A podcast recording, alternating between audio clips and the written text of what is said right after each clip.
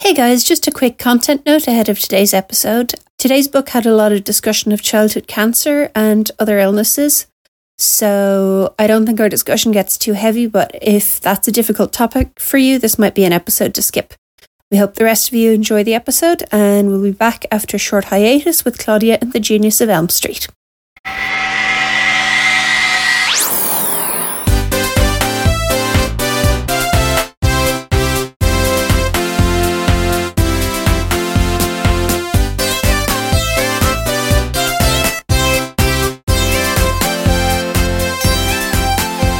Hello and welcome to the podcast at Dawn's House because what the world needs most right now is a podcast about the Babysitters Club. I'm Esther. I'm Karen. And I'm Aoife. And we, for the second time only, are face to face all in the same room together and it's deeply weird. Yes. No, I mean, we have been face to face in the same room together a lot In our over lives, Our yes. lives. But, you know, second time while recording ourselves for the purposes of this podcast. yes. Thank you for that clarification. No worries. Always here to be pedantic and nitpicky. This will be either a lot more or a lot less editing for Esther in the final analysis. Let's find out. Oh, yeah. Um, today we're talking about Jesse's Wish, which is Babysitters Club number 48. Uh, did you guys read this as kids? nope.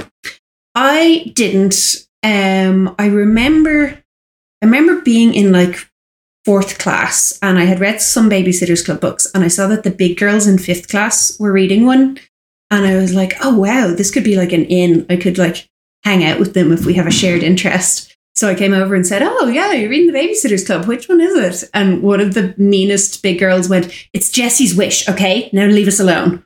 And I went away.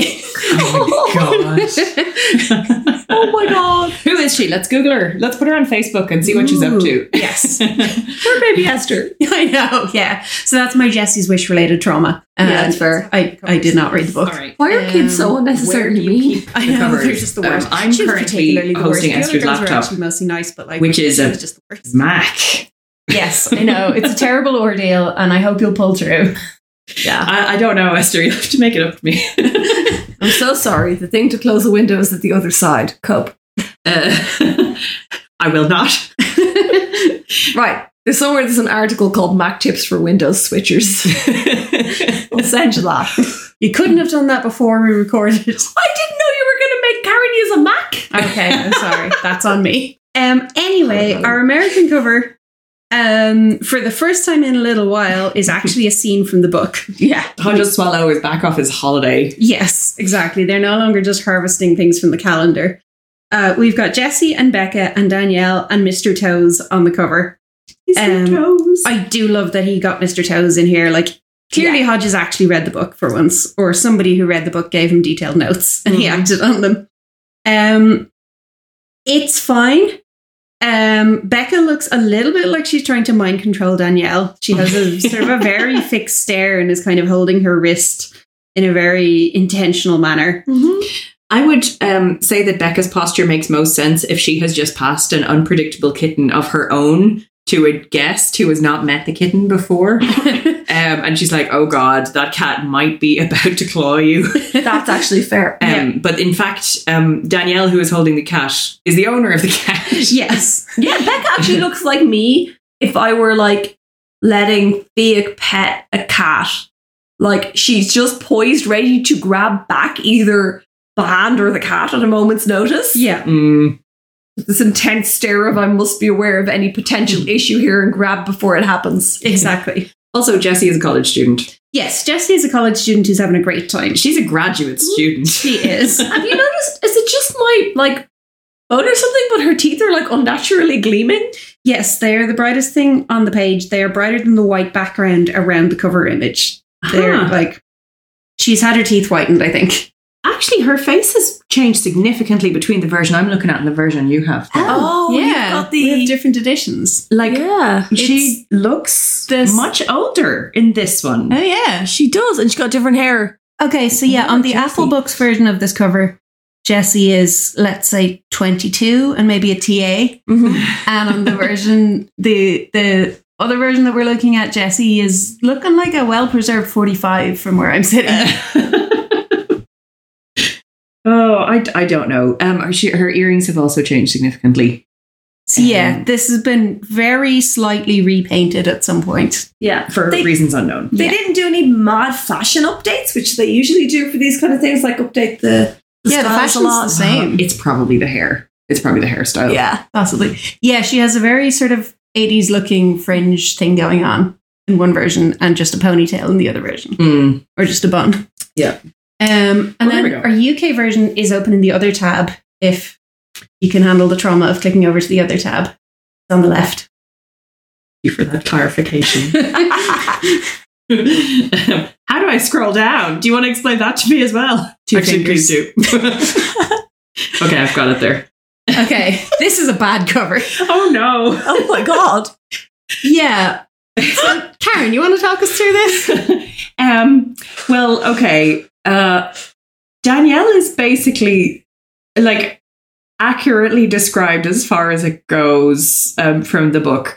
Um, Jesse is seated, and Danielle is kind of um, uh, hugging her from behind. Slash and, got her in a headlock. Slash got her in a headlock and is um Danielle is uh, has handed her a Mickey a picture of Mickey Mouse. Um, and Jesse is looking at Danielle in a way which I think is probably an attempt at sort of you know concern and sympathy, but actually looks like get this fucking child off me. yeah. It's the way her lips are pressed together. It looks like she's suppressing the urge to yell fuck off. She she looks like she did not agree to babysitting this or any child at any point, and is very resentful of this scenario. yes. that she finds herself in now, which it's is a is not a good look for any babysitters club book, but is really particularly bad for this one. Yeah, and uh, poor Danielle has just got a you know a, a tired smile on her face and is like perfectly happy and doesn't know she's just not getting these resentful vibes that are coming off Jessie. Yeah, no, she's blissfully ignorant of that. Jessie's holding a pen and looks like she's about to give the Mickey Mouse pi- picture a zero. like F, do better. Yeah, Jessie is hoping to be a teacher at Falmy and she's practicing by critiquing this kid's art. this is making me nervous just looking at it. Can we move on? yes, you can put the laptop away now. Okay. So, yeah, I think my vote goes to one or other of the Hodges versions. 'cause- Hodges wins. Yeah. The, yeah. the vibes are not good on the was an British cover. unsettling facial expression. Yeah. Oh my god, that's a needle. just what you need. Pine needle or so- oh, sewing needle. That's a sewing needle. Sorry, oh, cool. Okay, just on my floor where I recently had eight children in this room. And you look, none of them got stopped with it. You win. Uh, th- thanks for interpreting it in that way. Interlude while Karen puts the needle away somewhere safe. Oh, you gotta do these things. Hey, look, better a needle than the entire box of staples the one year old was grabbing. Very true. I mean, where would we be without these interludes? Indeed. Recording a podcast. Yes. The needle has been sequestered. Hooray! Okay. Excellent. All right, so um, we start in chapter one. Um, this book, I'm just gonna say ahead of time, goes really hard on the like introducing everything in extreme detail. Oh my god. It's like three full chapters of introduction, so it was 25% of the book by Yeah. the time it was finished. Yep. I can believe that. Um, yeah, Jessie is looking after Squirt and Becca. She tells us all about their entire life story. Um, the only important thing in chapter one is that um, Becca is in something called the Kids Can Do Anything Club at school, which is a sort of after school group where they do various like worthy community action. Um, they cleaned up the trash so the mayor could put a park in the spot. They collected food for people who wouldn't have had it Thanksgiving otherwise, and now they're working on a toy drive. The impression I'm getting is that Stony Brook has like zero social safety net. All the public funding went to the community centre, and local groups are having to pick up the slack. I am. Oh, yeah. I'm impressed at the um like they cleared a vacant lot. I was gonna Like- say, Did they get a JCB? like, yeah, like, what? How much rubbish was there in there? Like, if it was enough that a bunch of elementary schoolers could reasonably pick it up, then why did they have to do that? Surely it wouldn't have been that much work for the council to do it. Yeah, like I feel like it would have taken two guys an afternoon. Like the tools. mayor is going to spend an awful lot more money putting the park in there. Probably that could have been folded into the goddamn cost. Yes. nope. So Becca comes home from her kids' club meeting and she's very upset because the club is run by two teachers and one of the teachers is going out of town for contrived plot reasons. She's going a long way away for an unspecified amount of time and they're not sure if the club can keep going. I'm suspicious of that. I think they are covering up something. We don't know what it is. Um, Yes, Mrs. Simon's husband is going on a really long trip and she decided to go with him, so she has to leave school for a while. I think she's going to jail. that's what I'm thinking. Yeah, I Yeah. mean, like you don't just get to do that. Yeah. Like Maybe she really, um, as a teacher. embezzled the funds for the park cleanup. And that's why I, I'm sorry. I know that I'm predictable. My first thought is always who's embezzling, but it no, just sometimes feels your like- thought is who's swinging. yes, okay. one of like the parents, the adults in this town are involved in one of two activities Yes. Yes. at all times. Look, it is predictable, but we do love you for it. yeah, you also do it as well. I do. Um, yeah, no, but there was a bit at the end which I'm going to spoiler now, where um, uh, Jesse says, "Oh yeah, um, you know, she's actually back in town, but she she's decided to hold off on coming back to the group for a little while." what? What's happening here? Yeah. Um, I, I, the only thing that made sense to me is that um, Jessie is always a little bit exact. She's quite precise in the way Yeah. she describes things, so maybe she's noticed this and she's going to call it out. She doesn't know what's going on. But Um, there's something. something is going on. Yeah, Mrs. Simon is not telling us everything. Um, so also Becca is upset because the kids had this toy drive to give toys to the sick kids in the hospital, and one of the sick kids in the hospital is a girl from Vanessa's grade at school who's got leukemia, and Becca is very upset at the idea of this. And so Jesse tells her that, like, yeah, that sucks, but you know, lots of kids get better and it'll probably be fine. And don't worry, Becca, you probably won't get leukemia. Also, Jesse knows a lot about what leukemia is. It's cancer of the blood, sort of. I mean, I think it's cancer of the things in your body that form blood. I knew a lot about like medical stuff at 11. I don't think I knew that. Hmm. Jessie is the smart one. That's true, she is. She is Like the unacknowledged smart she's one. the unacknowledged Yeah, smart no, one. it's fair. the actual brains of the operation. She is. yeah. I d- Um, I don't know. Yes, she's she's she's quite matter of fact here. Yeah, she's like, it might be fine, and you probably won't get it. So it's grand. I hate to say that my reaction to this was when Jesse said, "Ah, you probably won't get cancer." I was like, "Oh, one in three, but you know." um, I mean, we know she means right now. yes. Immediately. but, you know, when you're Today. a child, Jesse's not Yeah. going to pull out the actuarial tables and like, figure out the odds. Well, if the anyone's odds going are- to do it, it'll be Jesse. before Yes. the end of your life, you will have, yeah. yeah. It's quite possible. Quite possible, but probably not when you're seven Hmm. or eight or whatever age Becca is. I uh, do remember, act- yeah, a guy in my class in Hong Kong um, was a leukemia survivor. Um, and uh, I believe is doing fine now. So that's Good for him. news, Yeah. Yeah, a girl in my uh, girl in my class in secondary school. Hmm. Same. So yeah, no, pretty good There- rate. there you go. Yeah. As Jesse says. It'll probably be fine. You can cure all sorts of things these days. Sure, don't worry about cancer. Sure. It's It'll be a- grand. Yeah. To be fair, imagine being eleven and trying to reassure a younger child about that. Like, Oh, God. that's No. Yes. a lot of pressure. Okay, Jesse does a non terrible job of this, but Yeah. also Anne is not really interested in drilling down into the details here. No, no. I, I don't know how you would handle this. No.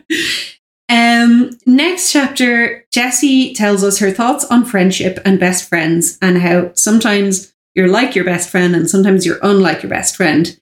So she runs through all the things that she and Mallory have in common and not in common.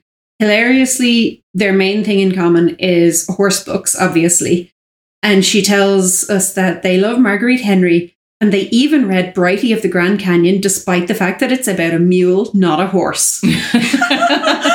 which is just fundamentally different yeah. on a literary level, you guys. Mule books are a totally different genre, but they thought they had to branch out.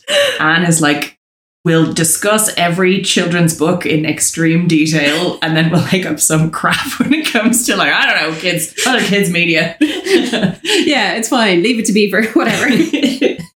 she does also shout out Tom's Midnight Garden, which fucking slaps. So And the Green No books, which also fucking slap.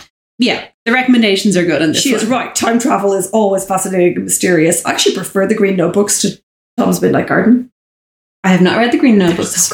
My brother got like a set of books when we were younger, and he got that.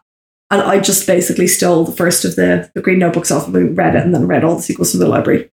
So good. I, I would read it right now if you handed it to me. right now. It was that good. no, we're in the middle of recording a podcast. Oh, You're not I allowed. wanted to read the Green Notebook. Okay, fine.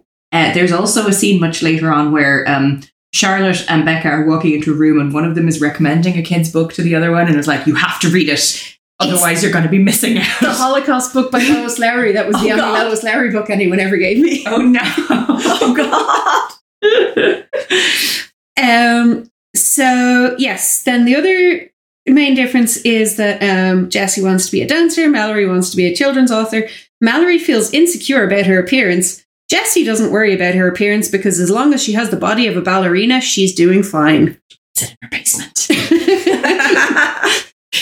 Sorry. yeah, no, I had that highlighted as well. That's Yeah. less upsetting than any of the actual. Quite implications frankly, here. yeah. Yes. like oh man what book was it i read one of the like spin-offs of the dicey song and all those those books one of the spin-off books that was about like a, a black family in the same area Oh yeah. and one of them was a little black girl who did ballet hmm she reminded me of jessie but like one of the kind of things that was happening in the book was that she hit puberty and her body was changing and she Mm-hmm. did not have that little stick thin little dancey girl figure of the kids in her class. And like, yeah, that's all I could think of when I read that. was Yeah. like, you're 11. Things Mm. change sometimes. hmm hmm Not in Stony Brook, they don't. No, no, it's true. It's Stony Brook. You're fine. But uh, yeah, no, that that that book always made me think of Jessie. Yeah, that makes sense. Actually, I never pieced that together. Um, I did. I love that series as well. Yeah, I again the Tillerman saga. Yeah. that's it. So, yes, today Mallory's hair is too red rather than being chestnut brown. And the Pikes are so strict they won't even let her get a nose job. So cruel. Um, so yes, then she tells us about everyone else in the club. Um, incredibly vague description of Mrs. Thomas, successful career woman. Mrs. Thomas got a good job at a company in Stamford. I'm not sure what she does, but I know she's considered very important in the business. There you go then. Has she had a job previously? Yeah. I mean, I guess, I guess, yeah, she was Yeah. supporting the whole family single-handedly, but I most of what we've seen her do since she married Watson is buy wall sconces. But that's also mostly what we've seen Watson do. That's true, as well. actually. And he has Yeah. a job, so Yeah, she is very important in an unspecified industry. Okay, Nobody knows or cares what that is. good for her.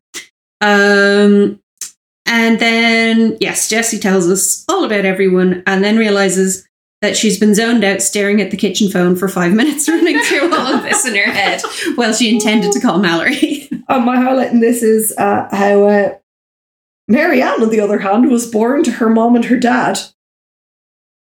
Uh, yes, as Like- kids typically As are. opposed to what?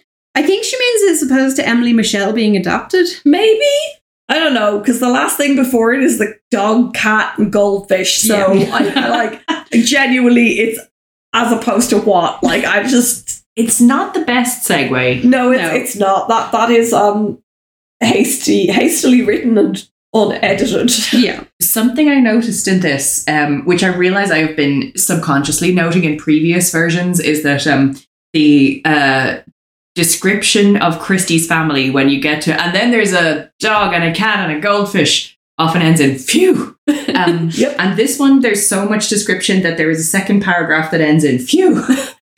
so this is a too few chapter. Wow. Oh, we need to start tracking this. Um, but I, I know, I am absolutely positive that we get that at No, least you're right. once in all of the descriptive paragraphs because it's like, oh my god, we have to have half a novel before we can get to the plot. Well, yes, Jessie, no one is forcing you to do three chapters worth of exposition here. Well, Scholastic apparently is I guess. forcing her.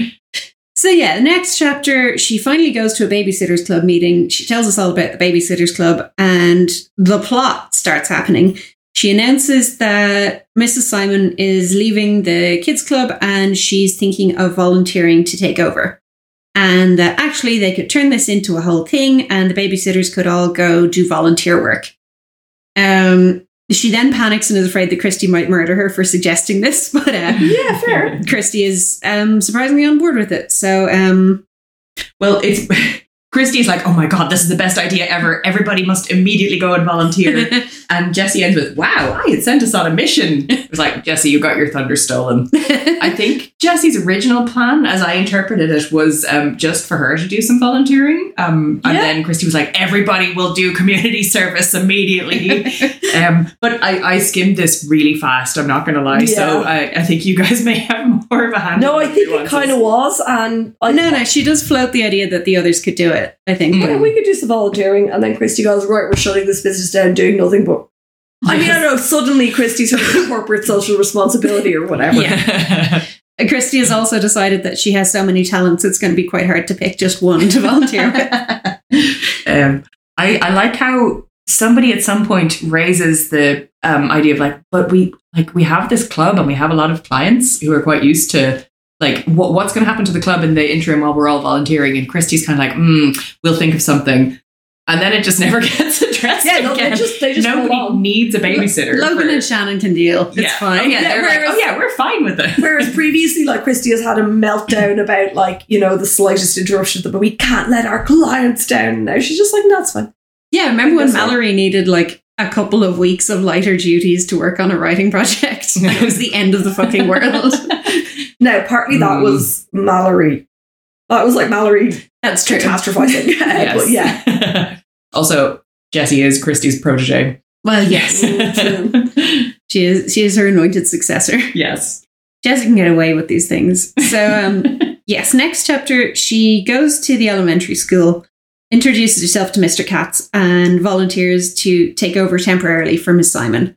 Um, which you know I'm sure will be somewhat helpful, but um, really not the from a same. like legal child protection standpoint, it's just another very young child for Mr. Katz to supervise. Yep. Well, it's okay. Child protection hasn't been invented yet. So, And like in this town, you know, when she walks into the room and introduces herself, he's like, "Oh, you're a babysitter, aren't you?" I've Like, heard about you. Their reputation actually does precede It them. does. they, the whole town. Maybe Christy is right to be worried. You know, the whole place will just stop functioning if they decide to go Look, off. the adults are just going to have to forego the orgies for a little while. yeah. How will they manage? What will happen to the economy? Plot is entirely lube based. oh my gosh. Okay, yeah. This is no canon. um, so the babysitters get together to talk about their volunteering plans. Um, Christy says that she thought about doing tutoring or teaching or being a big sister, but then she decides to volunteer at a local daycare uh, for kids whose parents work. Dun, dun, dun. Don't their parents know that the babysitters club exists? Dawn is going to work at something called the Baker Institute in Stamford for kids with physical disabilities. I bet that was not the phrase that they used in the original book. Mm-hmm. I bet you're right. um, so, um, yes, she mentions that they have stuff like cerebral palsy and muscular dystrophy and stuff. And Jesse wants to ask what muscu- muscular dystrophy is, but the conversation has moved on and there's no time. Mhm. Um, Luckily, we find out later. yeah, Stacey is going to be a diabetes mentor to some small kids. That's actually like yeah. she should just keep that up. Like, That is that's pretty intentional. good. Yeah. Mhm. Uh, Claudia is obviously going to help out at an art class at the community center. I can't believe the community center is relying on volunteer work when they get like all of the public funding in the town. I know, right? It's very cheeky that they're not like paying Claudia. I bet the fire service is all volunteer as well. Mm. Probably, yes. And as for the Coast Guard, that doesn't exist. it's the Pikes. Yeah. Um, Marianne is going to be helping out with a kid with a brain injury who has never been heard of before and will presumably never be heard of again. Yeah. What, like, the way this is explained is oh, the parents really need um, some additional support. I'm like, oh, yeah, I fully believe that. But um, what's going to happen when the babysitters stop volunteering? Yeah, it's been a month. Bye. Good luck. Maybe Yeah. they're just going to then resume paying the person who does this the rest of the time. Let's hope that's it. Yeah, it, it is. It is babysitting, and it is quite similar to other types of like babysitting for kids with additional needs that they have done before. So yeah, it is. It's a little bit hard to understand how this fits into the whole. Yeah. I think she's just babysitting, but for free this time. Yeah. it's, it's a bit. It's a bit of a cop out. Okay. Mallory is helping out at something we've actually seen before, which is like Yeah. a weird amorphous recreation program at the park that kids can drift in and out of, Yeah. uh, which Karen got a lifetime ban from. To be honest, that's actually a really cool thing. Like, I would love if there was something like that in the park. Yes. Like, Yeah. It's, I, I mean, we don't have the weather for it, but you know, hypothetically, it's a really cool thing. It is very cool. That's where the rest of the money goes. That's what everyone is doing. Um, they come up with a loose arrangement for who's going to answer the phone when people are volunteering. They'll sort of turn up as and when they're available. Logan and Ah, Shannon yes. can take on everybody's jobs and it's fine. It's the babysitter's fight protocol. yes. It's what happens when they're all not speaking to each other. so they, they have done this before. That's true. Except this time it's just not acrimonious. yes. Uh, next chapter, Jesse is at a kids' club meeting. Um, finally, we're like a quarter of the way through the book. um, there is various chaos. It's not solely Pike bullshit this time. Nikki Pike and another boy are throwing a mystery shoe at each other. Um, nobody knows whose shoe it is. Um, Vanessa Pike and two other girls are cheerleading. Uh, other girls are yelling cowabunga because it's the 90s um, Charlotte and Becca are looking at a textbook and tuning out. I know. like they're such Not like I muscles. wouldn't have been one of those kids if I were at that club, but Oh, yeah. also like describing all this pandem- pandemonium, and then it's just like, no, they're just kind of quietly reading a textbook. Yeah, it's not even a fun book. It's not even a mule book. It's Yeah. a textbook. Maybe it's a sex education textbook. Yeah, maybe they've got the dictionary open and they're looking for rude words. I I really hope it's that. w- we can always hope. Oh. um, Mr. Katz is unbothered by this and says that the kids are letting off some steam before they start. And Jesse's like, oh my God, my eyes have been opened. This man is a hero. um, so he has letters f- for the club from the kids at the hospital uh, who have written to thank them for the toy drive. Um, Jesse is also blown away by the fact that Mr. Katz lets the kids speak even without like raising their hand and waiting to be called on. Uh, Jesse is letting her boomer mindset show a bit, and by Jessie Jesse I mean Anne. Um, there's a letter from a girl who broke her arm playing football with her brothers, and Nicky Pike almost passes out because he's like fully on his Nicky Pike bullshit today. Um, Hey, Oh, you mean a girl was playing football? Girls can play football too, said Vanessa. Mr. Katz ignored this. um, then the guy. Nikki, go to the sexism corner. just My triplet brothers are all there already. They're not even in this club. they just permanently spend all their school days. wherever they are is the sexism corner. True. Don't put Nikki in there with them. That's not going to help. No, No. they'll radicalize each other. Yeah. They get a letter from Danielle saying, Thank you for the toys. And also, she's coming back to school and she's very excited. Um, It's just occurred to me that it's the sexism corner with Jordan Peterson. they're going to sit in the corner and eat nothing but red meat. and go cold jerky off their medications like a No. bunch of chumps. Sorry, I interrupted an important plot development there to rag on Jordan Peterson. That's always acceptable. You know that. We can interrupt anything we like at any time to rag on Jordan. You can interrupt my funeral to rag on Jordan Peterson. You can just run up there and grab the mic from the officiant. I will be fine with this. We will. You're gonna sit up in your coffin and go, "Yeah, fuck that guy." Yeah. It'll be like, yeah, like Finnegan's Wake, but uh but not with whiskey. I mean the song, not the novel. Oh, okay. Um, so, yes, Danielle is coming home and she's very excited to come back to school. And the kids are also excited. Everyone's excited. Um, then Vanessa and Becca want to write to the kids in the hospital for their next project. Um, and they agree that this does sound like a bit more fun than picking up litter. Um, someone called Wendy wants to do arts and crafts, but is shouted down. Uh, for having done too many previous occasions of arts and It's crafts, like she just sounds a little bit like the priest in Father Ted who just wants to try another mass. as you think about something besides art, Wendy is like, no, it's in my soul. oh God, she's the Ashley Wyeth of her Yes, age group. she she should go to Claudia's art class then. She's in the wrong after extracurricular She activity. is. So they decide to do the pen pal thing. Nicky Pike is worried that he will be assigned to write letters to a girl. and my eyes roll Mm. all the way into the back of my head. Um, I like that Vanessa is like making fun of him for this, though. At least it's Yeah. not going unchallenged every single time. Um, they take fun pictures of themselves uh, with a Polaroid to send to their pen pals. Um, and then Not too many because Polaroid film is expensive. it's true, it is expensive. It is. Oh, yeah. Um, a boy called Bruce and his friend are writing to a kid with cystic fibrosis, and Bruce wonders out loud if you can get better from cystic fibrosis, and that's the end of the chapter. yeah. okay, Yep. cool. Thanks, Anne. Thank you. So you're making all those kids go ask their parents that. Anne? Yeah. And like this is before Google, so like the parents, what a lot of them probably got to safely say, I don't know, honey. Yep. Um, but the ones that did know have to go, not really, no. Cool. There was an attempt. It was very half-assed, even by Anne's standards. I think Anne basically like looked up what are the names of some sad diseases in the encyclopedia and sprinkled them into the book and was like, I don't even need to call my friend Claudia Werner. I'm just gonna like name check these and call I it a think day. from her thing at the back of the book, a lot of it was based on like make a wish requests that she has fulfilled, and Yes. she probably didn't do any more research than that. Is names of sad diseases filed under S, D, or N in the encyclopedia? Diseases, comma, sad. Not to um Diseases, nitpick here. comma, gross.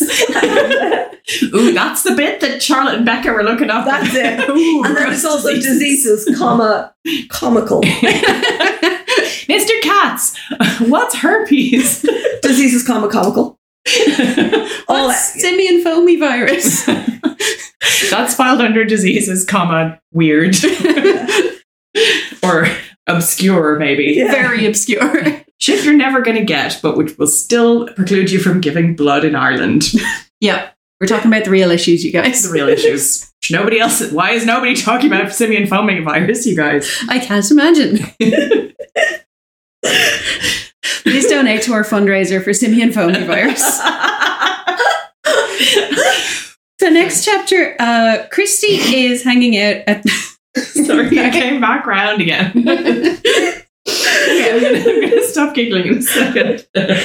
it's a lot harder to edit out people's hysterics th- when we record this way. I'm sorry. Okay, I'm going to drink some water. Take a minute. Aaron, there's nothing funny about simian foamy virus. you make me spit water all over this carpet. I'm gonna just go do a tech thing. Just turn off notification sounds. Yeah. That would be great. Yes. Sorry. Yes, go away. Hmm. I also don't know anything about simians phobivirus, so I'm on Wikipedia looking. at it right now. it's why Esther can't give blood. yeah, I get that. I, I got uh, really. I- Because of the I do- wanking macaques. Do, do Um, not, to my knowledge, have simian foamy virus. I No. just could. I mean, to be fair, uh, going by the reading of that, um, yeah, that seems likely. Uh, uh, does it even say humans can get it? It's never been documented. Yeah, that's kind of the impression I'm getting from a really quick skim of Wikipedia. They just think it might be somehow connected to HIV, so they're um, Yeah. just Ireland and Being real- Canada are the only countries that care about this. fuck's sake. Yeah. fuck's sake. Hey, there's this disease that humans can't get, but it might be genetically related to another disease that humans can get, so no. Yeah, basically. Do you guys need a minute to research for simian foamy virus? No, I'm done. That's all. I'm not doing a deep dive. We, we've skimmed Wikipedia. We're done. okay, This is my degree of knowledge on most things, to be fair. that's fine. I've skimmed Wikipedia. I'm finished now. Um, next chapter, Christy is hanging out at the daycare center. Um, there are many small children of varying ages, so she goes decides to try a bit of everything. She goes around from room to room. Um, she first of all helps with some kids doing homework, and there's a boy who asks how to spell Leonardo and Donatello, and Christy thinks that he's doing a project on Renaissance art. Well, no. Yeah, because it's like 1991, and somehow Christie has come in in a time machine, and I've never heard of the Turtles. She has a small brother. Um, Yeah. and also Karen, who is approximately the same age as me at this point in time, um, would definitely have been watching it because I fucking was. I was Yes. too. I was at the age of the junior babysitters and I would have been watching it. Like, I was coming home, it was on the den at like four o'clock or something. It, it sounds more like she's sort of um, hoping that he's writing about Renaissance art. I'm like, no, it's fanfic. And it's it's obviously showing. fanfic. Um, uh, and then she's she's amused at this. Yeah. she Yes. she like manages to not laugh, but like, No. it's not that. And it- my favorite t- Teenage Mutant Ninja Turtle anecdote, or hero turtles as we had to call them here. Ninjas are bad for kids or something. Ninjas are a bad influence. Um, was the time my brother in his sleep yelled out, Leonardo, Donatello, save me. you know, Raphael and Michelangelo aren't coming. Yeah, I know. Because Michelangelo is a party dude. He's Yeah. too busy partying. I literally can't remember what Raphael's personality was supposed to be. Raphael is cool. Oh, cool he's but rude. Yes, Rude, cool, but yeah. rude. Uh, In- increasingly, he's um he's he he's turned into an edge lord. oh, no. okay, yeah, that makes sense. That makes sense. Leonardo's personality is the leader, Yeah. Yes, and uh, yeah, Donatello is he does Brady. machines. Yes, No that's it. comment. yeah.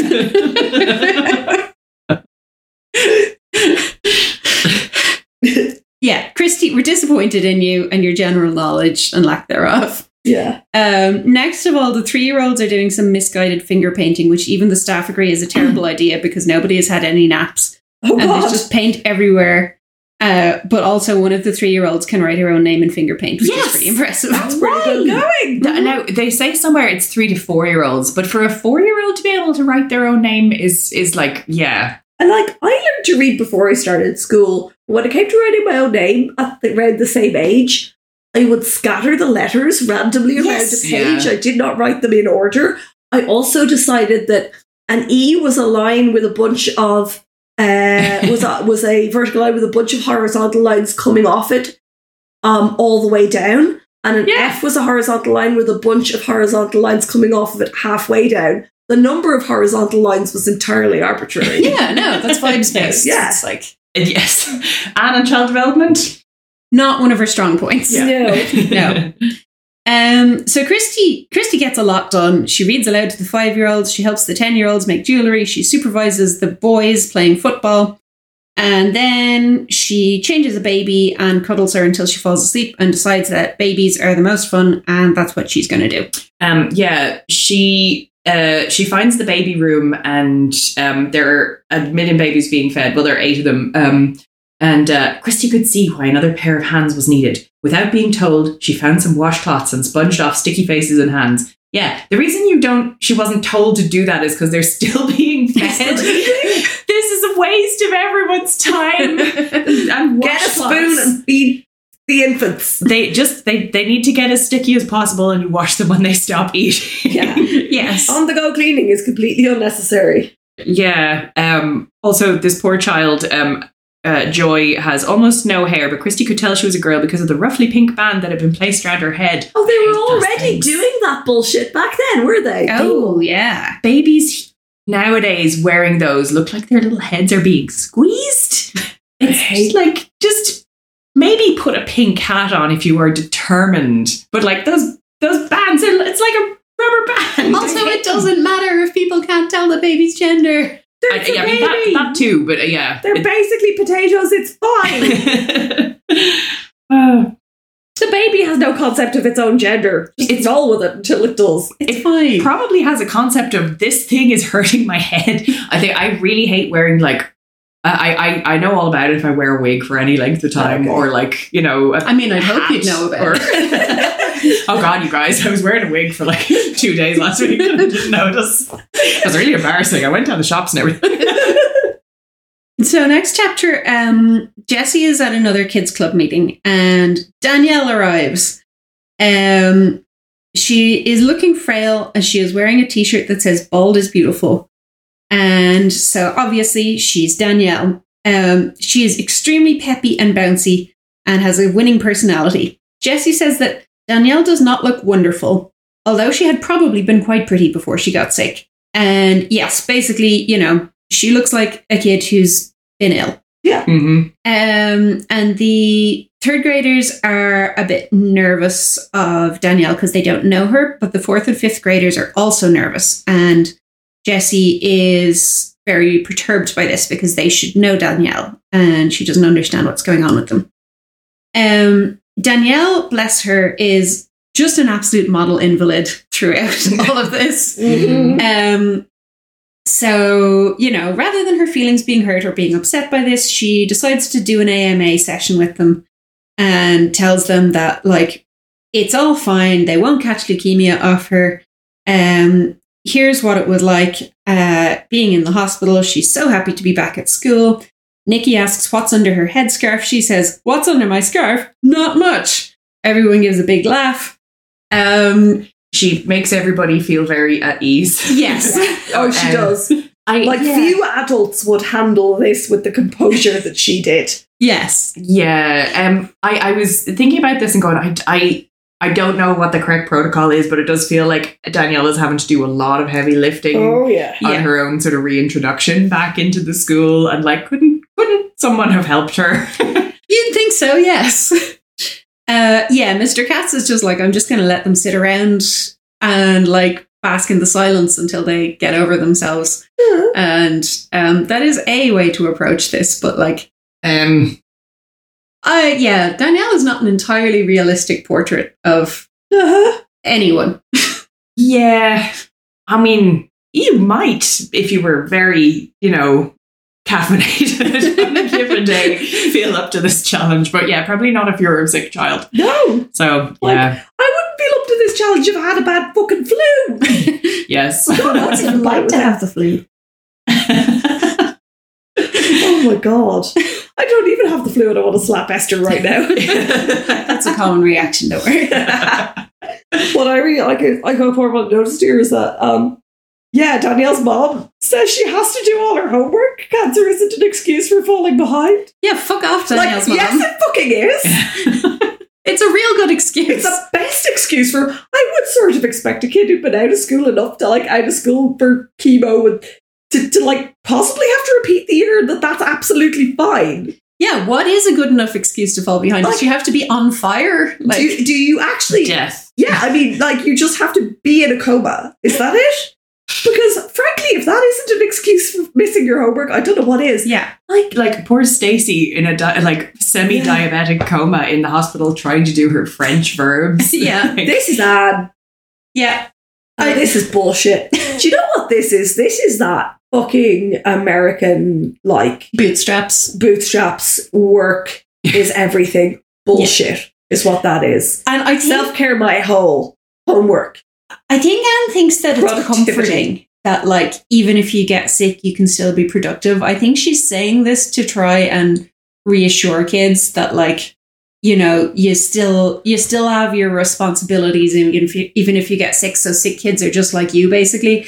But like yeah, it just looks horrifying to us. Do you know Well- what? a- As a kid, when I read this kind of thing, it would make me feel awful because I was like barely dragging myself through getting my homework and my undone schoolwork done every single fucking day. And as far as my undiagnosed little ADHD brain w- knew, there was literally nothing wrong with me. But children with cancer were expected to do all their homework. oh my god, I, this kind of shit made me feel awful. Yeah, I can understand that. Yeah, but Danielle has no time for negativity. Um, Danielle likes to give herself pep talks that say, You are very strong. You are stronger than leukemia. You will get better. oh no, she's been reading The Secret. She has been reading The Secret. I suppose it's. I mean, it's probably more like it, you might at least make yourself feel better. Yeah, it's, yeah, as it's- opposed to you will become a millionaire. She's not manifesting so much as like you know just trying to try, try to keep herself focused on the positive possibilities instead of the negative. Yeah, but yes, from Anne's point of view, I think the most important thing about Danielle is that she's never a bummer to be around. Oh yeah, that's that's the crucial thing. Yes. However sick you are, you definitely should not like make other people feel a bit bad for you. So like it's fine. Yeah, no, you you have to just you know be plucky and cheerful at all times, and um, also do all your homework. Yeah. Plucky, that's the word. Look, this is I'm pluckiness. So, yes, Danielle has two wishes in life. Um, one is to graduate from fifth grade and go to middle school. and the other is to go to Disney World. These are absolutely presented as like of equal magnitude. Yeah. I that that doesn't bother me quite as much. Like the- I just think in the context of Anne's relationship to Disney World, it's Oh, hilarious. yes, Okay, yeah, no, fair, fair. absolutely.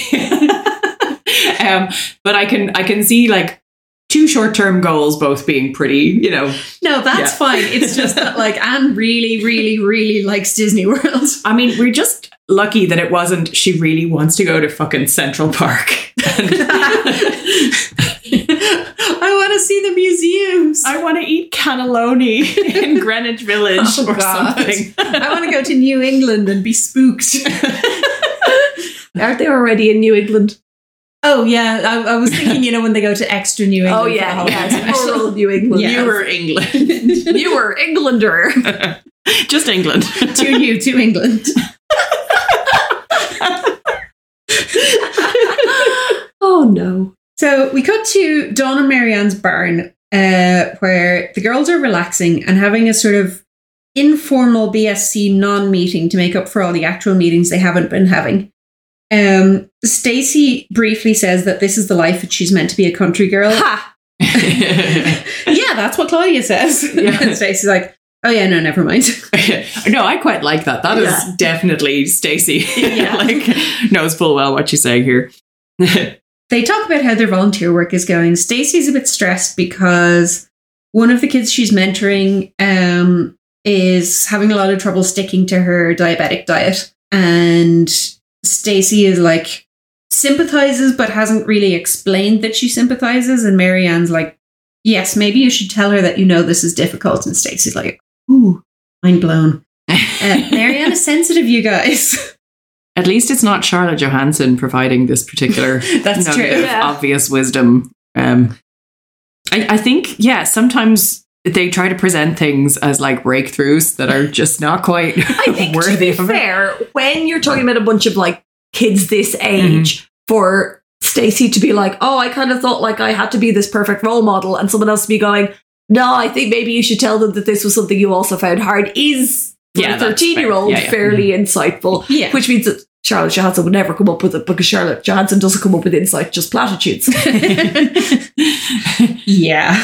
Um, it, it is kind of strange that like it didn't occur to Stacey that this experience is something that she herself, you know, yeah. went through fairly recently. There, there was a whole book about it. I think Um, it was more it did, but she didn't.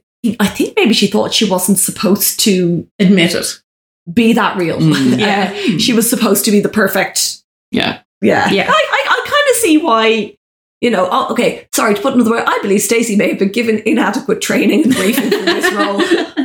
I think that's almost a certainty. She's attended the School of Life and Diabetes for She this has role. attended That's the all she School of needs. Life for 13 years. She's Yes. good to go as a counselor slash mentor. Yep. Meanwhile, Marianne is having a great time looking after Frankie, the little boy with the brain injury, because again, he's plucky. It's fine. Uh, he smiles even when things are difficult, so that's all right. He's performing disability correctly, and Marianne's having a great time. Mm. Um, Christy says that she loves babies and they're very sweet, and Dawn says gag gag. Oh my God, Dawn was as bad as the rest of them for like, oh my God, babies. Dawn, you're a babysitter. Why? Why do you suddenly hate babies? Everyone, you all love babies. Shut up. Maybe Yeah. she was the only one who was put off babies after the baby parade thing. Maybe. maybe that's quite sensibly. She was just like, maybe I'll deal with the overtures from now on. Maybe she and Christy hate each other this week. That could be also Could possible. and Jessie might not have noticed because she doesn't know as much about the interpersonal stuff between the older girls. Yeah. It's above her pay grade. Exactly. So Jessie tells everyone about Danielle and how she's great because she has a good sense of humor and she has a sassy t-shirt that says bald is beautiful. And she tells them about Danielle's two wishes, and Marianne tells her about the Totally Not the Make a Wish Foundation. it's something called Your Wish is My Command. I can't believe it's not the Make a Wish Foundation. yeah, yeah. Um, and so she explains how it works and that they help sick kids do the things that they wish to do. And Jessie talks about how this is a great idea and maybe she should totally do it. be. And because it's America, it's especially for kids whose illnesses have been expensive for their families. Yeah, there's a bunch of Yeah. really depressing stuff about medical costs. Yeah, I mean, I think prepare them early. it can still be expensive It can be. here, but in a different order of magnitude. Yeah, no, it is the order of magnitude thing. It is the you're pretty much guaranteed to blow through your the entirety of your savings and um, Yeah. probably out the other side into debt, Mhm. as opposed to oh that was expensive. the parking fees for this last year have been ridiculous, kind of Yeah, thing. Yeah, like the parking fees, we had to do X Y Z extra bits. Yeah. You know, Mhm. yeah, it's it's the tens and hundreds. That's Yeah. just out of thousands. It's automatically that's that's just what it costs versus the you know Good times. Good times. So yes, there's some there's some bleak mentions of Oh, yeah. expenses and stuff. Um, so Jesse goes home and calls Danielle's parents to discuss this, which is like wouldn't normally be worthy of note, but like nobody ever discusses things with an adult in these books. So I'm kind of impressed. Next chapter, uh, Karen Brewer is in Claudia's art class at the community center. I kind of love this chapter. It's so ridiculous. Karen just like creates life. Yes. yes, I love it. yeah, this Gee, is. I think this this, is is, great. probably like a chapter from one of the Little Sister books, but obviously not directly from Karen's point of view. Yeah. I could really imagine, because I've read a couple of the Little Sister books, I can imagine the Karen point of view on this very easily. Yes. Yes. Um, so yeah, she's bickering with Jackie Radowski, first of all. Um, he has spilled some clay on the floor and complains that it's slimy like snakes. And Karen is like, snakes are not slimy, they have scales, which I absolutely would have been that kid. Yes, me too. um, and Jackie points out that fish are slimy. Um, so Claudia breaks it up, and Karen gets to work making a clay jungle. Claudia explains that the clay is wet so that you can mold it more easily. But the important thing here is that the clay is not made of asbestos Yes, that we know of. that we know of. Yeah, I mean, Anne may think asbestos clay is still a great medium for kids to express themselves. through. um, Margot makes a statue of a person, which a nearby boy says looks like a hamburger. Karen is such a fucking instigator. She's like, that's not nice. You made Margot feel bad. Now she's going to cry, aren't you, Margot? Margot obediently starts to do the chin wobble. That's Karen. yep. I, I love how Karen is just the boss of everyone. uh, and then um, uh, Jackie saves the day by saying it's Hamburger Man, and Margot decides that this actually was part of her original vision, and Yes. now he's going to have um, lettuce and tomato hat. Uh, this is great. I would like to see Hamburger Man. Definitely. Although I'm kind of laughing at what he must have looked like originally, when he was recognizable as both a man and a hamburger. yeah, I'm fascinated. I'm curious. Um, so yes, Karen is talking everyone through her clay jungle, and she says that sliming along on the floor of the jungle is a snake. And Jackie is like, "Hey, you said snakes aren't slimy." And Karen points out that saying he's sliming along is not the same thing as saying he's slimy, which I love. Yeah. that that is how I would win that argument if I were her. yeah, same. It's if she's using it as a verb, it's fine. what does Karen do here precisely? What do we call this? Because um, she's describing her jungle and she's like, oh, it's basically alive. And Claudia's like, The Karen, elephant stop. struck moving. Stop it. Yeah. stop creating life. Yeah, I mean, I think, I think if we want to be very precise, it's letting her imagination run away with her. but she makes everyone else believe it as well. Like Like, because she's got powers. Some kind of mancy? What type of. It's not necromancy. There's it's got to be a, a spell. I shouldn't I just casting minor illusion? clayomancy. Claymancy uh, slash casting a minor It's not, it's illusion. mind control. It's not clay magic. she's not making the clay alive. She's just like, her strength of imagination affects the minds of the other children. Ah, so she just like rolled a twenty on her persuasion. Yeah, she always does. okay, unless she's like trying to get away with something with adults. I'm trying to recall if we previously have had both child metaphysical entities in the same room before, because I don't Jackie think obviously so. is the trickster god, so thi- no wonder this they're is- like arguing This is the terminology same here. power she used when she convinced all the children that aliens were Yes. invading and got banned from the uh, casual uh, recreational program at the, co- at the park. Anyway, Claudia manages to shut down Whatever that is. whatever it is Karen's doing here. well, amazingly, by pointing out that they're going to have to put all the clay models in the oven to bake them, and obviously Karen doesn't want to murder the life that she has just created by uh, setting them on fire. So Karen is like, "Oh, actually, no, they were never alive. It's fine." They weren't moving. Jackie Radowski was like, I was pretty sure I saw the elephant's trunk move. I love how Claudia doesn't like. It's a shame about your sculpture. I'm really sorry. What do you mean? We've got a glaze of sculptures, get them ready for the kiln, but we can't do that to your jungle. Are you kidding? Put a live tree and a live elephant and a live snake in an oven and fire them? oh, I guess we can't do that. You know, the ball stopped moving. Another child would go, Wah! Oh, and would take home this like massive unfired clay. Yeah. And the parents would be like, oh, great. this is going to be in our house now. Oh man, do you, did you ever do that as a kid? Like get given clay and like make a coil pot or something with it, but they absolutely had no way to fire it, so you just sort of sat there and dried it until it crumbled. Oh no, that's very sad. Yeah, I don't know why, but at least twice in my life that was the thing that I did. That's Huh. very annoying. I think one of them was school and one of them was my like aunt who did pottery stuff, but Uh, didn't have constant access to a kiln, was just keeping us quiet with clay. Margot embellishes the hamburger man with bacon strips. That's the end of the chapter. So next chapter, uh, Becca and Jesse are hanging out and talking about Danielle. And Becca is saying that sometimes the other kids talk about Danielle behind her back and say that she seems weird and stuff. There's just a hilariously like lampshady bit where Becca says, after you get to know Dan- Danielle, you don't even think about her bald head or her medicine. You forget she has cancer. You don't think about diabetes every time you see Stacy, do you? I get reminded about Stacey's diabetes every time a new plot arc starts. So, yes, I think about it quite a lot, actually. Yeah. Becca. 50% of the time I think about her diabetes. 50% of the time I think about the fact she's from New York.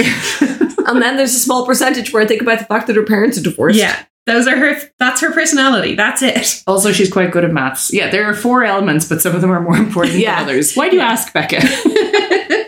yeah. Then they agree that at least the kids are just talking about Danielle behind her back and not to her face.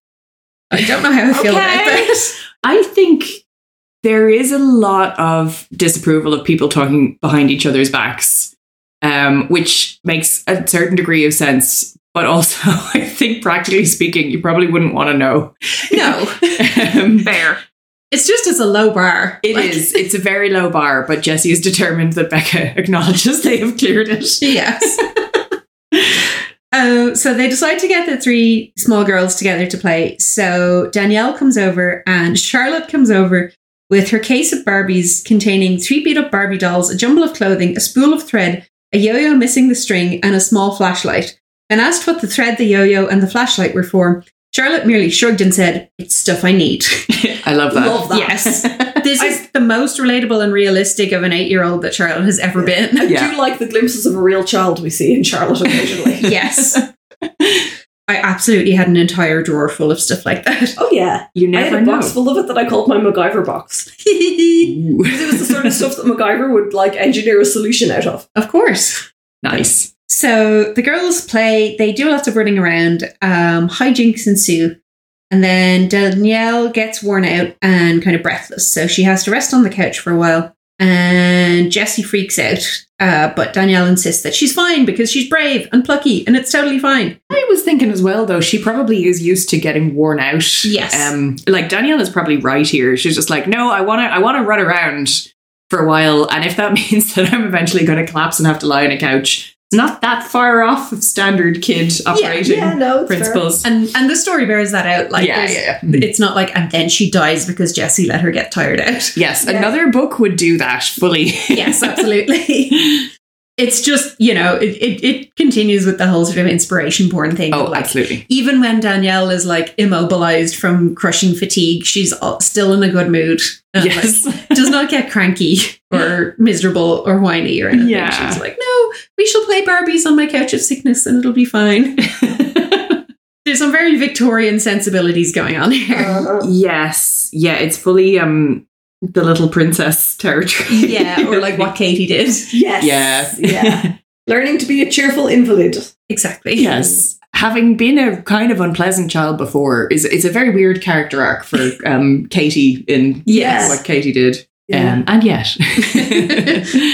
So next chapter, um, Danielle calls up and says that her family are having a barbecue, and Jesse and Becca and Charlotte are invited. We get some subtle, um, respectable poverty signaling because their lawn is kind of scraggy, but the flower beds are still in good order.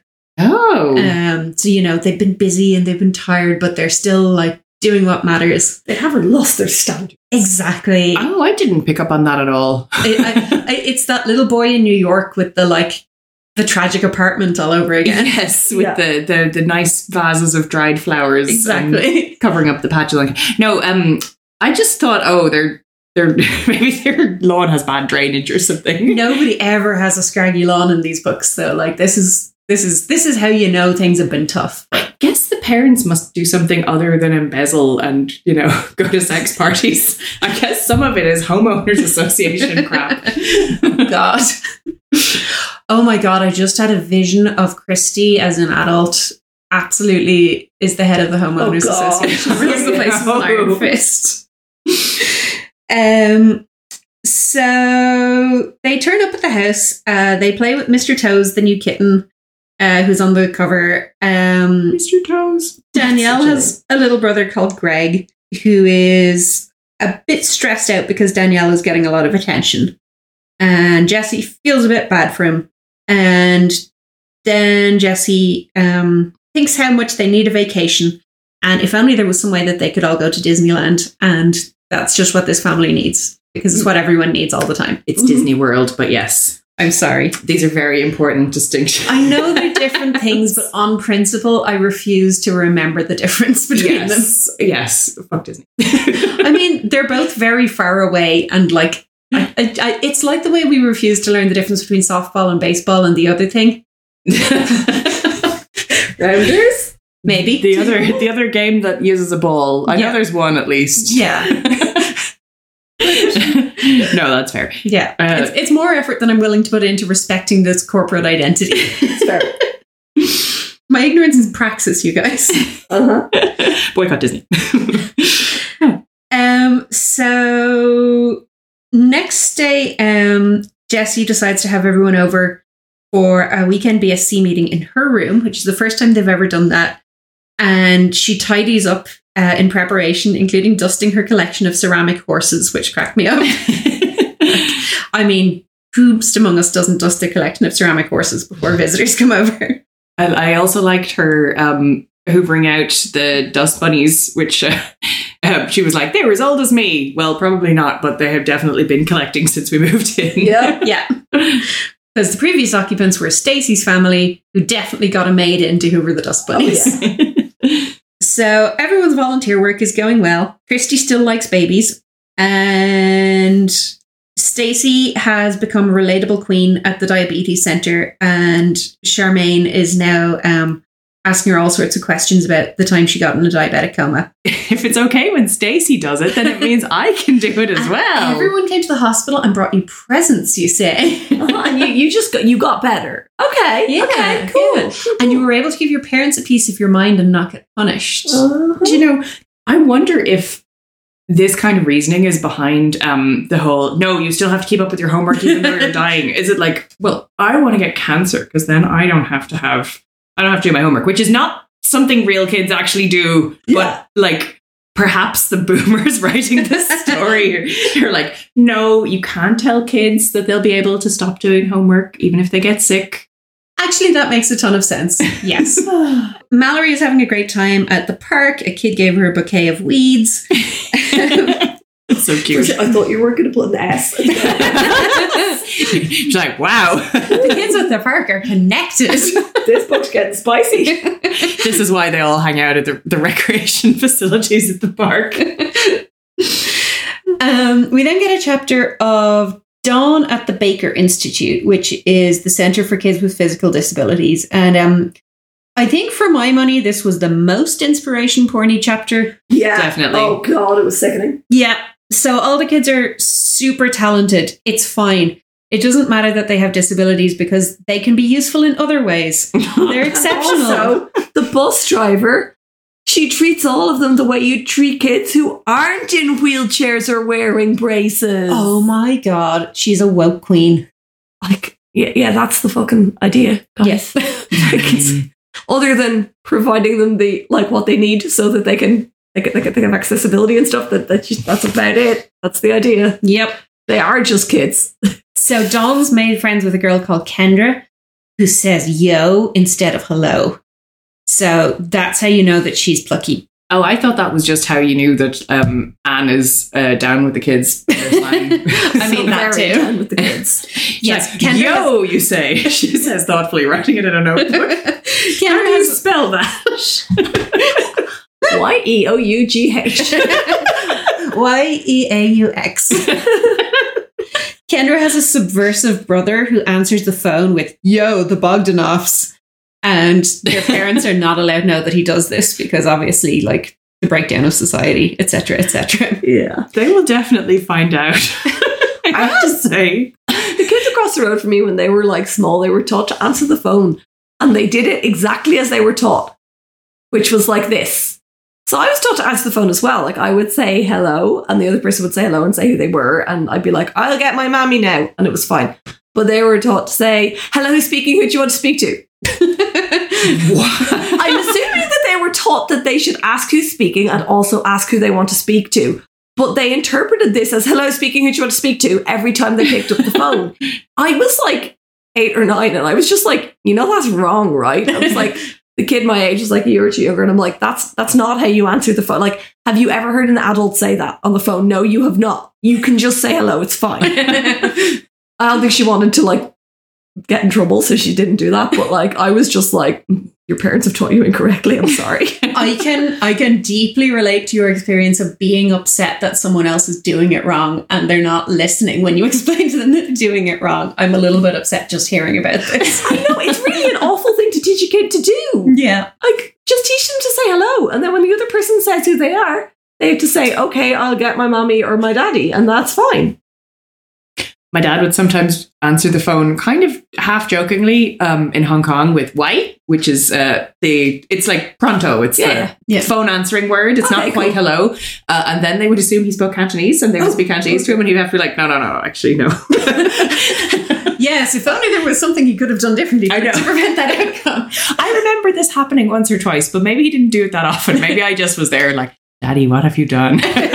To be fair, that's hilarious. this is pretty funny. like, oh no, I fucked up. So yes, Don is having fun with these talented uh, kids with disabilities. Um, again, the pluckiness levels are off the chart here. These tragic geniuses. They're tragic geniuses. They're all they're all just so plucky and they never get cranky or sad. It's fine. They're all exceptional and they're all going to be in the Paralympics one day. Then Dawn ponders which illness is worse to have uh, leukemia or cystic fibrosis or cerebral palsy or what. Um, then the teacher tells Dawn that muscular dystrophy is a progressive disease which gets worse. And Dawn nods her head soberly. And then that's not really explained what that means. So it's fine, you guys. But at least she's like. I then I was when I realized how silly it was for me to compare the children. I'm like, yes, that's true. yeah, at least that explicitly kind of call that out, but still. But still, yes. Uh, yeah, Anne wants you to know that this is very serious and sad, but she also does not want to deal with the Spelling repercussions out of it being What serious. that and actually sad. means. There is no mention of the possibility of death No, at all. no, No.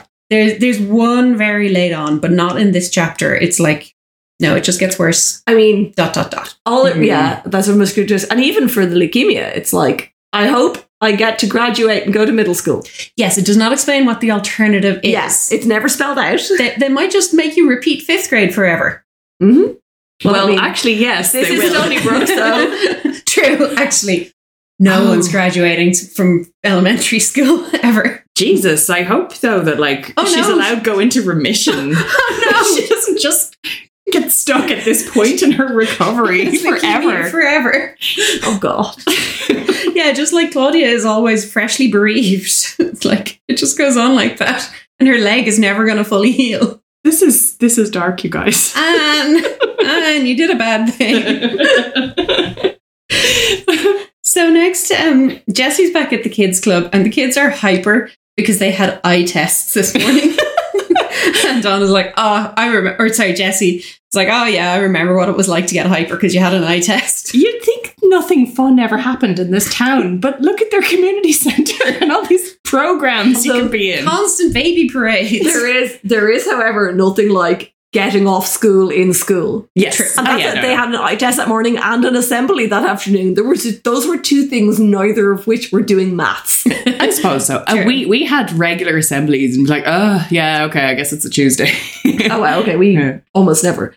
We had prayers yeah. in the assembly hall every morning. oh We, Jesus. we compromised because it was a Protestant, Protestant school. We had prayers once a week. Every morning we did a decade of the rosary and Jesus.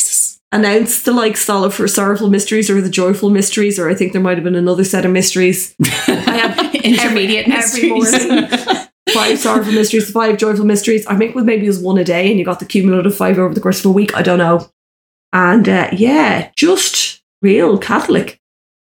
Yeah, we sang Jesus Wants Me for a Sunbeam, accompanied by a very little Presbyterian lady on the piano. Now that sounds like it brings up the specter of child death. It does, doesn't it? you know, if Jesus wants you for a sunbeam, there's not much he can do. you just gotta go. Yeah, no, we just you know focused on the very adult tragedies of. they, no, no. They, my school was very multi-denominational, We so did Stations of the Cross as well. yeah. Yeah, no, and you know, it was just that the headmaster was very Catholic. Um, he was a lovely, lovely man. I actually adored him, but like, yeah, he was very like just devoutly religious and I thought the point of the Stations of the Cross was that everybody in your rural area comes round to your house and you you do some religion and then you eat some cake and yeah, gossip. but how are you meant to remember them if your headmaster doesn't recite them for you every morning, though? From the age of six onwards. in, in fairness, I know fuck all about this because we were required Because they to. didn't.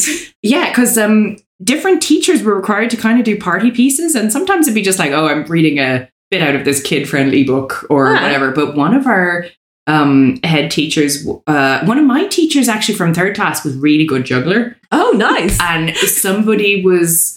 Uh, one of the teachers was reading a, a story where he's describing a person juggling in it, and they got Mr. Atkinson in, and they're like, "Okay, you have to do the thing that's happening." So it's like, "Okay," and then he was, you know, he was juggling away, and he had three balls, and then he had a fourth ball, and a fourth ball got thrown in. It's like- Ah. and then he started doing this thing where he um he put his hands over the ball, so it looked like he was grabbing them out of thin air. And Mr. Atkinson kind of goes, "Oh," and then he starts doing it. oh my We're like, We were all extremely That's impressed. really cool. fantastic. And then you got out the hymn books, right? Then we got it. No, there were no hymns. Actually, there were some. There was some stuff that was adjacent to hymns, but not like. Oh, there were too many like Hindu and Buddhist kids at my Yeah. school to be doing that. But you could sing like um, Amazing Grace. But yeah, that, that was about as close. We as had it all the got. prayers in English and then we had them all in Irish as well, but nobody ever told me what they were. And we hadn't done this at my old school, and we were just there, and I was just listening to Tall the Goths, Tantir, Latsvani, and I'm like, I don't know what that is. And later I realized it was the Hail Mary in Irish. Uh, Ah. I was just like repeating syllables for several years.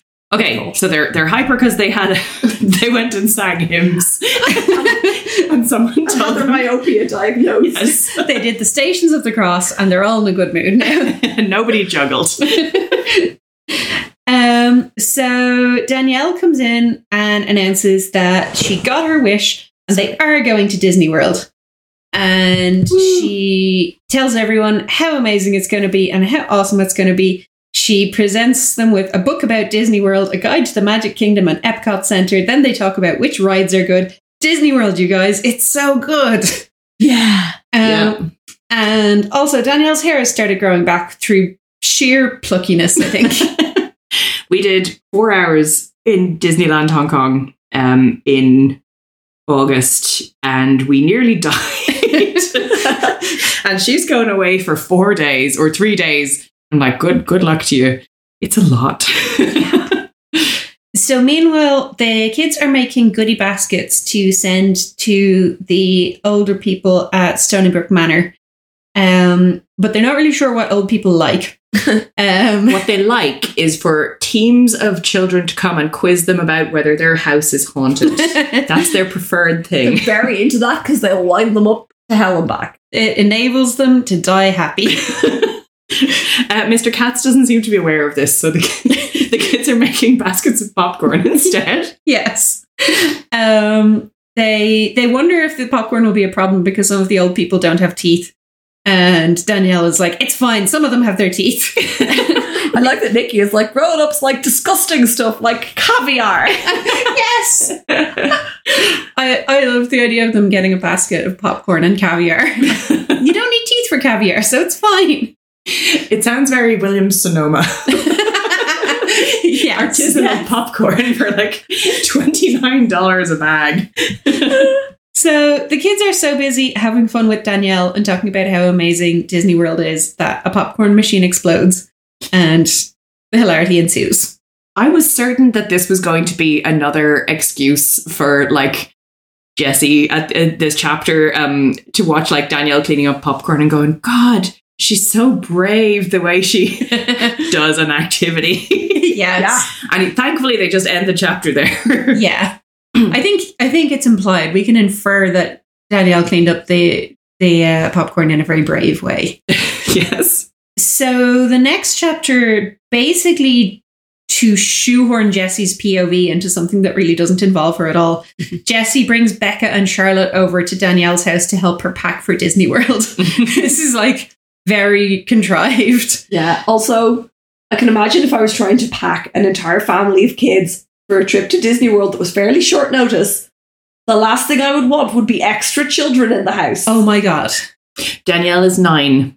My eldest is eight. I would not allow him to pack his own bag. Maybe I should, um, but I'm pretty sure, like, yeah, it would be it would be chaotic. I would not have the stuff that he needs. no. Danielle does a bad job of packing. At around Yeah, eight that's nine, good. I was packing my own bag Mm. with an awful lot of put out on the bed what you're bringing. You need clean underwear for every day. We're there for three nights. That's, that's three mornings. You're going to need clean underwear and socks for. It's going to be sunny, so pack shorts and t-shirts. You're going to need so pack. Yeah, no, not the ones with the holes in them. We're going to be out and being Mm. seen by other people. That was how I did my own packing at eight or nine. and I did it, but like I needed that level of Yeah. guidance. You don't just give an eight year old a bag to pack. I'm now recalling that I definitely packed like 20 Babysitters Club books for one trip. No. Yeah. You're sensible. Danielle put has- them in uh, order as well. Danielle has initially packed two suitcases of nothing but toys. And um, yes, her mother and Jesse need to sort of talk her through how to do a better job. Um, she's very excited to eat scrambled eggs on the plane. And Charlotte says, maybe you'll have something more delicious than eggs. Maybe you will eat French toast in the sky, which is the title of my upcoming album. Uh, Becca has just gone full like Disney cultist and is chanting Mickey, Minnie, Donald, Goofy, Digger. It's unsettling. that Yeah. is, yeah, concerning. like I was imagining Mickey, Minnie, Donald, Goofy, Tigger. it As does opposed say, to weird cultist vibes. it just does say chanted. that I'm is just a chant. saying. Oh. Mm-hmm. That is also chanted. It's just not chanted ominously. well, I think you know it's open to interpretation by Yeah, the reader. I mean, it is. I, I just think, you know, I just was contrasting how we had each envisioned it. well, I'm not saying I'm right. you have your reading. Is all I'm saying. I'm just saying. Mhm. Mhm, mhm. I skipped this entirely because I read this in like 20 minutes. so I don't know which get of it. you is correct. So we then get like a bunch of postcards from Danielle telling us that Disney World is the best place ever. She's having the best time ever. Everything's is- amazing. They ate pancakes and sausages in the sky. Um, and that also her brother threw up on the plane and it's disgusting. Yay. I quite like the sequence of breathless postcards here. Yeah. It's it's cute. Um, these books are good when they do epistolary. yes. Basically, Disney World is the happiest place on earth. I like uh, Mhm. you know, there were the people who were going to fix it, things so that me and my family get to go to the t- head of every line. No waiting. Mommy says at this rate, we'll get to go on every ride twice. She looks tired. Yes. oh my god. Even though they are getting to skip the queue, which you know, good. yes. Um, so the Robertses come back. Uh, Danielle makes a triumphant return. She's brought everyone presents. Uh, Anne wants us to know what kind of awesome merch you can bring home from Disney World. so Um, detailed. I know it's so detailed. yeah. Next chapter is another kids club meeting. Um, Miss Simon is coming back. Yes, she's already back in town, but she's taking her time getting involved with school and the club again because it takes a little while to adjust to being on the outside. She still has an ankle bracelet on, Exactly. like, a tracker. so um, Jesse is planning to surprise the kids by showing them how to make Christmas wreaths from coat hangers and tissue paper.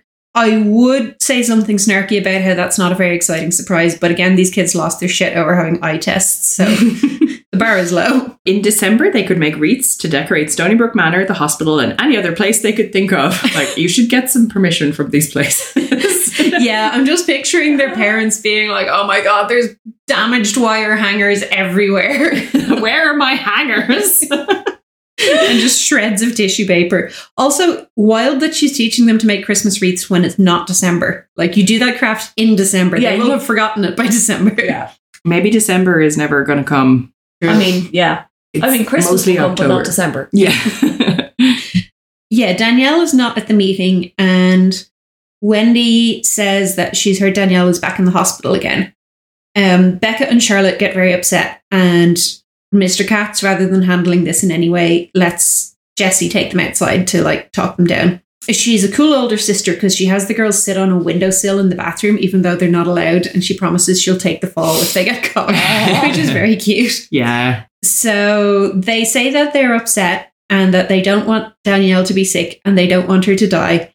And Jesse is like, neither do I. Let's think positive. So No, in fact, she's not. She's like, neither do I. Unfair things happen all the time, like racism, diabetes, divorce. War isn't fair, but these things happen, and then we have to deal with them. I mean, yeah, I guess. yes, but like maybe give them ten minutes to emote first. I mean, that was what the thrill of sitting on the windowsill was meant to I kind of guess. get out of this, isn't it? Yeah. I, I, I can't fault Jessie much for No, because she's eleven. I'm just faulting Anne because Yeah, Yeah. yeah. I just didn't do a very good job writing this scene. or this book. So when Jessie goes home, she wants to call Danielle and ask her how she's doing, but her mom thinks that's not a great idea. But that totally Jessie should call Danielle's parents, um, who do not want to talk to Jessie, unsurprisingly.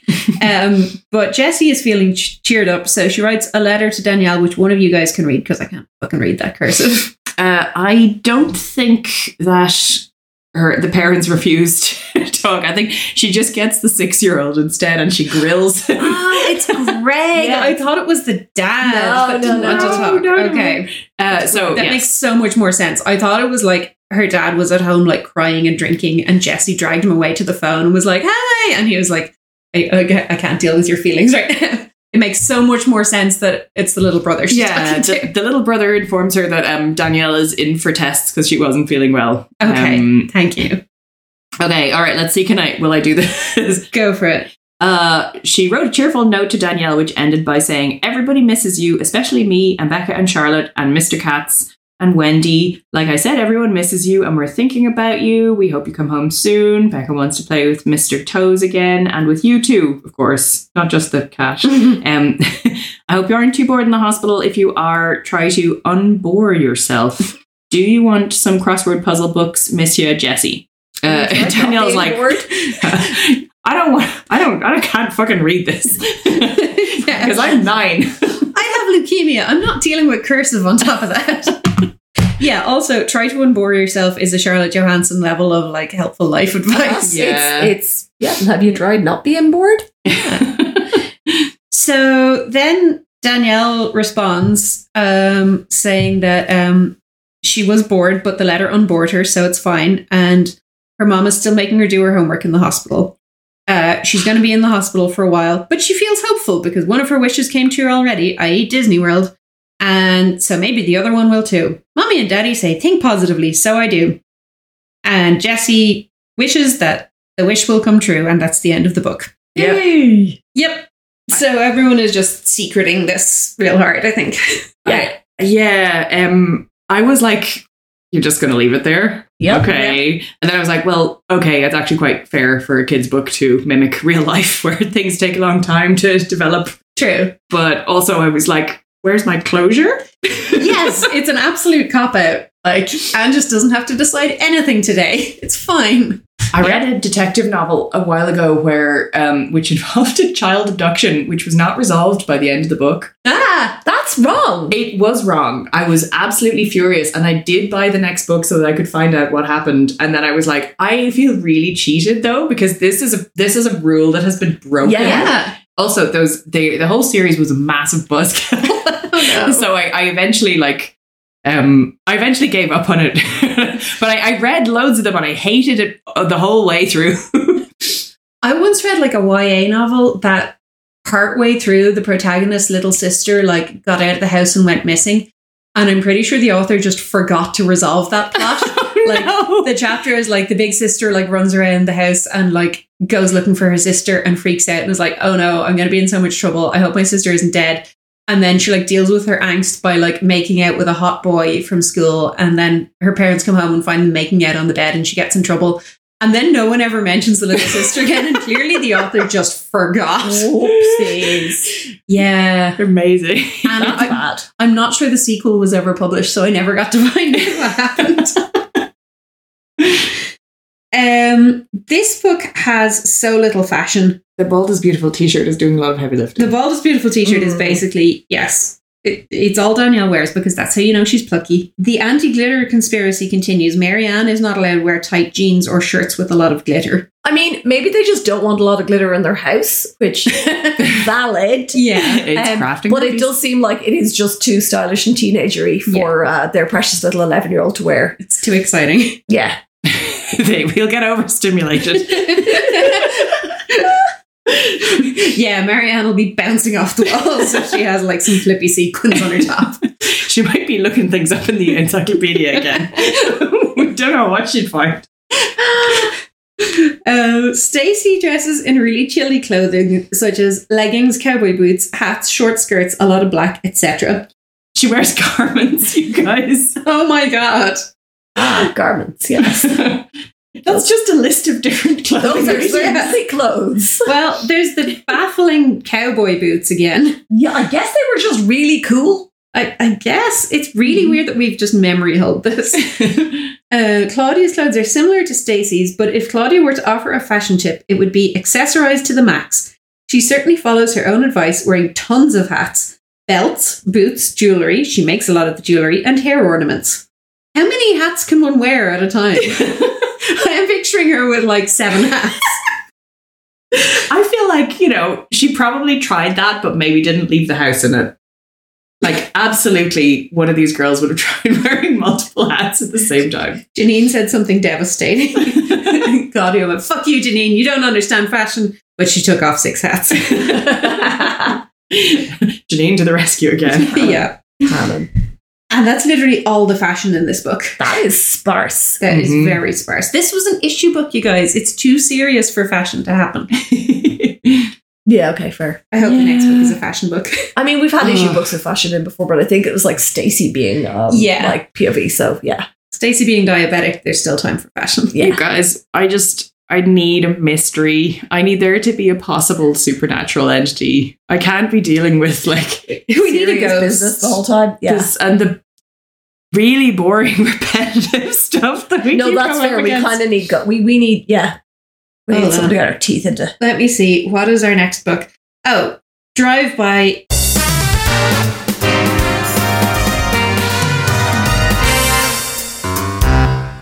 Is everyone terrible this time? Uh, oh god, I can't even remember. Is anyone being terrible? Um, Anne. whatever Mrs. Simons did is presumably terrible. Yes. Um, yeah, A- Anne's lack of research is not great, uh, but she she is definitely, as you say, um, phoned in certain elements of this. Uh, I think everybody is being nice, unrealistically nice, Yeah, in some cases. Uh, Um, the Disney Corporation is terrible. yes. yes, we knew that already. Yes, Not in this book, just in real life. in general, in yeah, general, yes. for many many reasons. Our next book is going to be number 49 Claudia and the Genius of Elm Street. And I do have some good news for you, Karen. The next book after that is going to be another mystery. Oh my god! Um, so there is hope. Can I make it that far? I think you It could be can. six months at this rate. yes, that's Yes. Um, actually, yes. Heads up, we're going on a bit of a hiatus. I'm pulling a Mrs. Pike and having a little hysterectomy as a treat. So we're going to be taking a break from recording and releasing for a little while. Uh, we will be back when we are back. We don't know when that will be. In the meantime, hit us up on the social. We are not on Twitter anymore. We're free and you can't make us go back. Uh, we are on Instagram at the podcast at Don's House. You can drop us an email at the podcast at Don's House at gmail.com. and we also have a Kofi. And in the meantime, I want you all to keep an open mind, have diverse tastes, expose yourself to new influences, read a mule book once in a time. No, read a mule book once in a while, you guys. I thought that once in a time was just an extra old timey way of being inspirational, but Well, I I guess it is a mule book, you know. Read yourself a mule book once at a time. and in some, as Esther said earlier, and did a bad thing.